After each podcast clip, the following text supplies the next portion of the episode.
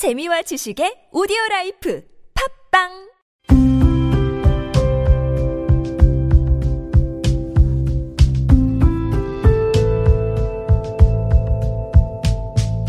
칼럼을 읽어드립니다.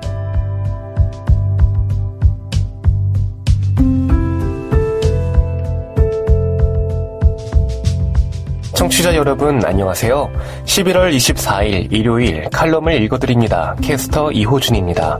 칼럼을 읽어드립니다에서는 여러분과 같이 고민하고 장에게 최신 정보를 담은 글을 골라 전해드리려고 하는데요. 그럼 바로 오늘의 첫 칼럼부터 만나보시죠. 점자 새 소식 인터뷰 마라케시 조약 안내서 번역한 이일호 교수 최근 마라케시 조약 안내서를 번역하여 국내에 소개한 연세대학교 기후변화와 국제법 연구센터 이일호 연구교수로부터 마라케시 조약 및 조약 안내서에 대해 들어보았다. 이 교수는 대학교 재학 당시 수업 교재를 직접 쓴 교수들로부터 교재의 원본 파일을 한 번도 받지 못했던 것을 계기로 저작권법에 관심을 가지고 공부하게 되었다. 모든 교수님이 저작권 때문에 파일을 줄 수 없다는 똑같은 답변을 했어요. 과연 저작권법이 무엇이길래 교과서를 필요로 하는 사람에게 제공해 줄 수 없는 장애물이 되었는지에 대해 알아보기 위해서 저작권법을 공부하게 되었습니다. 당시에는 국립장애인 도서관도 없었고 시각장애인 복지관에 교재를 의뢰하면 4개월 정도 걸려야 받을 수 있어 공부하는데 어려움이 많았다고 한다. 박사 과정을 위해 독일로 유학을 떠나면서 우리나라보다 접근 가능한 자료가 많을 걸로 기대했으나 경험한 바로는 큰 차이가 없었다. 대체 자료가 생각보다 많지는 않았지만 자료 접근이 좀 더 편한 부분이 있었습니다. 학술 자료는 대부분 온라인에서 제공되고 있어 센스 리더 같은 프로그램을 이용해 볼 수 있었죠. 이 교수는 마라케시 조약에 대해 정보 접근권 내지 문화적 자원을 향유할 권리가 인권임을 확인한 것이 가장 큰 의미라며 저작권과 저작권 제한이라는 기존 틀을 벗어나 저작권과 접근권이라는 문제로 풀어 조화를 이뤄낸 것을 확인한 조약이라고 생각한다고 설명했다. 이번에 그가 직접 번역한 마라케시 조약 안내서는 2017년 세계 시각장애인 연맹 명의로 나온 안내서이다. 안내서를 발견하고 소속된 단체 계란과 바위에 번역해보겠다고 먼저 제안하여 추진하게 되었다. 장애인 정보 접근권 관련 활동을 하는 단체 계란과 바위는 법학 전문대학원 교수, 정보통신 관련 전문가, 변호사, 장애인 복지 실무자 등이 참여해 문화 접근권, 인터넷 전자정보에 대한 접근권, 교과서나 교육 관련 접근권 등을 다루고 있다. 안내서는 저작권법 등의 분야에서 세계적으로 저명한 학자들이 집필했습니다. 시각장애인 당사자들의 입장만을 반영하고 다른 이해 당사자들을 충분히 고려하지 못했다는 우려는 하지 않으셔도 됩니다. 마라케시 조약을 전체적으로 설명하는 자료가 나오지 않고 있는 현실에서 이 안내서가 지니는 의미는 더욱 크다고 할 수 있다. 이 교수는 최근에 도서관법 개정안이 통과되어 국립장애인 도서관이 문화체육관광부 직속 기관으로 되면서 외연이 많이 확장될 것이라며 이를 통해 제도적 보완과 실효성이 동시에 추구되면 저작권법에도 변화가 생기고 접근권 자체에 대해서도 진전이 있을 것으로 내다봤다.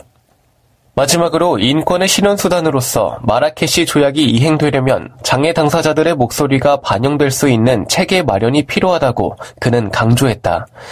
어, 추상적이고 피상적으로 필요하다는 식이 아니라 구체적으로 무엇이 필요한지, 어떤 형태의 자료가 제공되어야 하는지, 어느 정도의 기간이 합리적이고 대체 자료를 만드는 데 있어 한정된 인력이나 인프라 범위 내에서 어떤 자료를 더 우선해서 만들어야 하는지 등에 대한 공감대 형성이 필요합니다.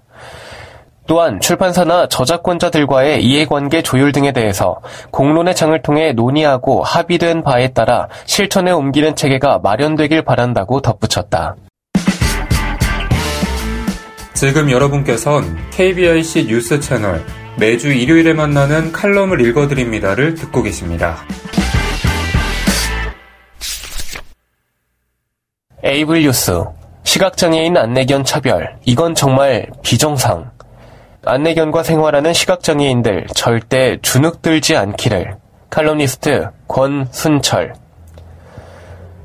장에게 뉴스를 살피다 보면 연례 행사처럼 나오는 뉴스 중 하나가 바로 시각장애인을 안내하는 안내견과 그와 함께하는 시각장애인이 식당, 숙박업소, 마트 등에서 쫓겨났다는 뉴스다. 심지어 최근에는 공연을 하러 온 아티스트가 안내견과 공연장에 입장할 수 없다는 사례까지 나왔다. 안내견이 국내에 도입된 지 23년, 강산이 두 번 변하는 오랜 시간 동안 시각장애인과 안내견에 대한 인식은 별반 달라진 게 없다는 방증이다. 최근 국가인권위원회가 시각장애인 안내견 출입 거부가 장애인 차별이라고 판단했다는 반가운 소식이 들려왔지만 이 현실이 쉽게 변하지 않는다는 걸 잘 알고 있는 사람이라면 마냥 기쁜 소식은 아닐 것이다. 무작정 앞에 나서는 걸 좋아하는 글쓴이는 종종 모임을 추진하는 경우가 있다. 모임을 추진하려면 모이려는 사람이 필요하고 그 사람들이 모일 수 있는 장소가 필요한데 다수의 시각장애인이 모이게 된다면 고려할 사항들이 몇 가지 있다. 모임 장소가 식당인 경우 시각장애인들이 번거로울 수 있는 뷔페나 고기를 직접 구워야 하는 고깃집은 모임 장소에서 배제될 수밖에 없다. 그런데 안타깝게도 사회적인 편견 때문에 고려하지 말아야 할 사항 하나가 더 있다. 그건 바로 그 음식점이 시각장애인 안내견 출입을 허락하고 있는지에 대한 여부다. 장애인 복지법 제40조 괄호 열고 장애인 보조견의 훈련, 보급 지원 등 괄호 닫고 제40조에 따르면 누구든지 보조견 표지를 붙인 장애인 보조견을 동반한 장애인이 대중교통수단을 이용하거나 공공장소, 숙박시설 및 식품 접객업소 등 여러 사람이 다니거나 모이는 곳에 출입하려는 때에는 정당한 사유 없이 거부해서는 안 된다. 그러나 이런 법조항이 무색할 만큼 안내견에 대한 차별은 전국 각지의 식당 등에서 일어나고 있는 것이 현실이다 보니 어쩔 수 없이 안내견을 거부하지 않는 단골 식당을 찾을 수밖에 없게 되는 경우가 다반사다. 비단 식품 접객업소뿐인가? 시각장애인 전용 콜택시 복지콜, 비휠체어 이용 장애인이 이용하는 서울 바우처 택시에 안내견과 함께하는 시각장애인들은 의뢰 안내견 있습니다 라는 불필요한 멘트와 함께 차량을 신청하고 있다. 물론 안내견과 함께하는 사람들은 안내견들의 특성상 털이 많이 날릴 수 있으니 택시를 운전하는 승무원들이 미리 준비할 수 있도록 배려하는 것 때문에 그런 멘트를 남긴다라고 이야기하지만 글쓴이 입장에서는 별로 바람직해 보이지 않는다. 차별해서는 안 된다는 법조항이 엄연히 존재하는데 왜 안내견 파트너들이 주눅 들어야 한다는 말인가? 비단 교통수단에서만 이들의 불필요한 배려가 선행되고 있는 게 아니다. 안내견과 함께하는 사람들은 식당을 찾는 고객과 영업을 하는 식당 측에 큰 불편을 주는 게 결례라고 생각해서 좌식 테이블이 놓인 식당을 선호하지 않는다. 깔끔하게 식사를 해야 할 식당 바닥에 털이 날리는 것이 안내견 파트너들 입장에서도 유쾌한 일은 아니기 때문이다. 이토록 안내견과 함께하는 사람들은 자신들의 권리를 포기하면서까지 많은 사람을 위해 배려하는 마음을 갖고 있는데 그 마음도 모르는 사람들은 여전히 안내견을 쫓아내고 있다는 현실이 안타깝기만 하다. 글쓴이는 오래전 안내견과 함께하는 보행 체험을 한 적이 있다. 아주 짧은 체험이었지만 왜 시각장애인들이 안내견과 함께하고 싶어 하는지를 알 수 있는 계기가 됐다. 안내견은 나를 위해 빠르고 정확하게 안내하고 있었고 난 평소의 보행 속도보다 훨씬 빠르게 보도를 걸어가고 있었다. 그러나 난 내 곁에 있던 그 녀석을 밀어내기 바빴다. 아무래도 어릴 적부터 개를 무서워했던 기억이 내재돼 있었던 모양이다. 그래서인지 개를 별로 좋아하지 않거니와 함께할 녀석을 살뜰하게 챙겨줄 수 있는 성품이 되지 않는 글쓴이는 아예 안내견 분양은 꿈도 꾸지 않았다. 이렇듯 안내견과 함께할 수 있는 사람들은 개라는 생명체를 살뜰히 챙겨줄 수 있을 만큼 사랑하고 있으며 그와 함께하는 이들 역시 개를 한 식구로 받아들여야만 한다. 다시 말해 안내견과 함께하고 있는 사람들은 오롯이 자신의 선택에 의해 안내견을 가족으로 맞아들이게 된다는 얘기다. 그러니 한 생명을 가족으로 맞았다는 이유 하나만으로 그들을 차별하고 있는 것 자체는 절대 정상적인 현상이 아닐 수밖에 없는 것이다. 최근 인권위가 시각장애인 안내견 출입 거부가 장애인 차별이라고 판단했다는 소식이 마냥 반갑지 않은 이유는 빈번한 출입 거부 논란뿐만이 아니다. 시각장애인 안내견에 대한 인식이 시각장애인을 잘 알고 있는 시각장애인들조차 안내견을 출입 거부하는 사람들과 별반 다르지 않기 때문이다. 시각장애인 커뮤니티인 넓은 마을은 안내견에 대한 이슈가 있을 때마다 열띤 댓글 공방이 이어진다. 넓은 마을을 방문하지 않는 비시각장애인들이라면 안내견 출입 거부를 행한 업주를 성토하는 댓글을 많이 달 것이라고 추측할 것이겠지만 상황은 추측과는 매우 상반돼 있다. 댓글 공방이 이루어지게 되는 건 안내견에 대한 인식이 부족한 일부 시각장애인들이 안내견과 함께하는 사람들의 입장보다는 출입을 거부하는 업주 입장을 대변하고 있기 때문이다.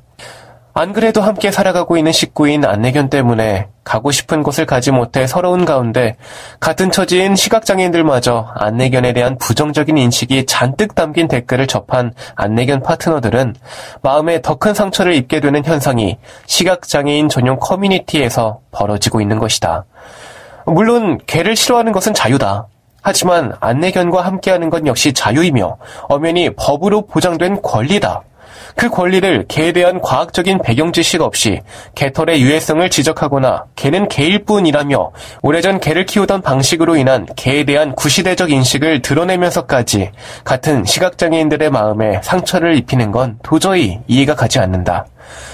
수십여 년 전 시각장애인이라는 이유로 첫차에서 승차 거부를 당하고 아무런 이유도 모른 채 행인의 침세례를 받았던 시각장애인들이라면 절대 시각장애인들에 대한 차별에 대해 좌시해선 안 됨에도 개를 좋아하지 않는다는 이유로 차별에 동조한다는 건 있을 수 없는 일이기 때문이다.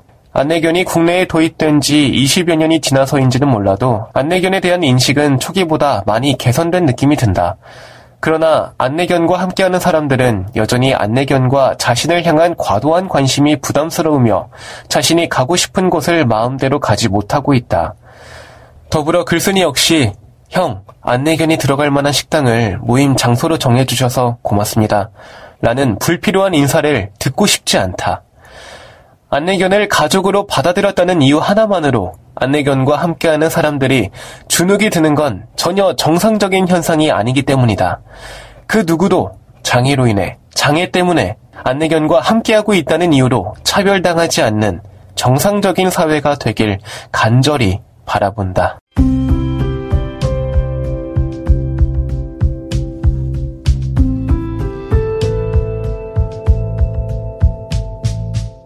11월 24일 일요일 칼럼을 읽어드립니다. 오늘 준비한 소식은 여기까지입니다. 지금까지 제작의 이창훈, 진행의 이호준이었습니다. 끝까지 청취해주셔서 고맙습니다.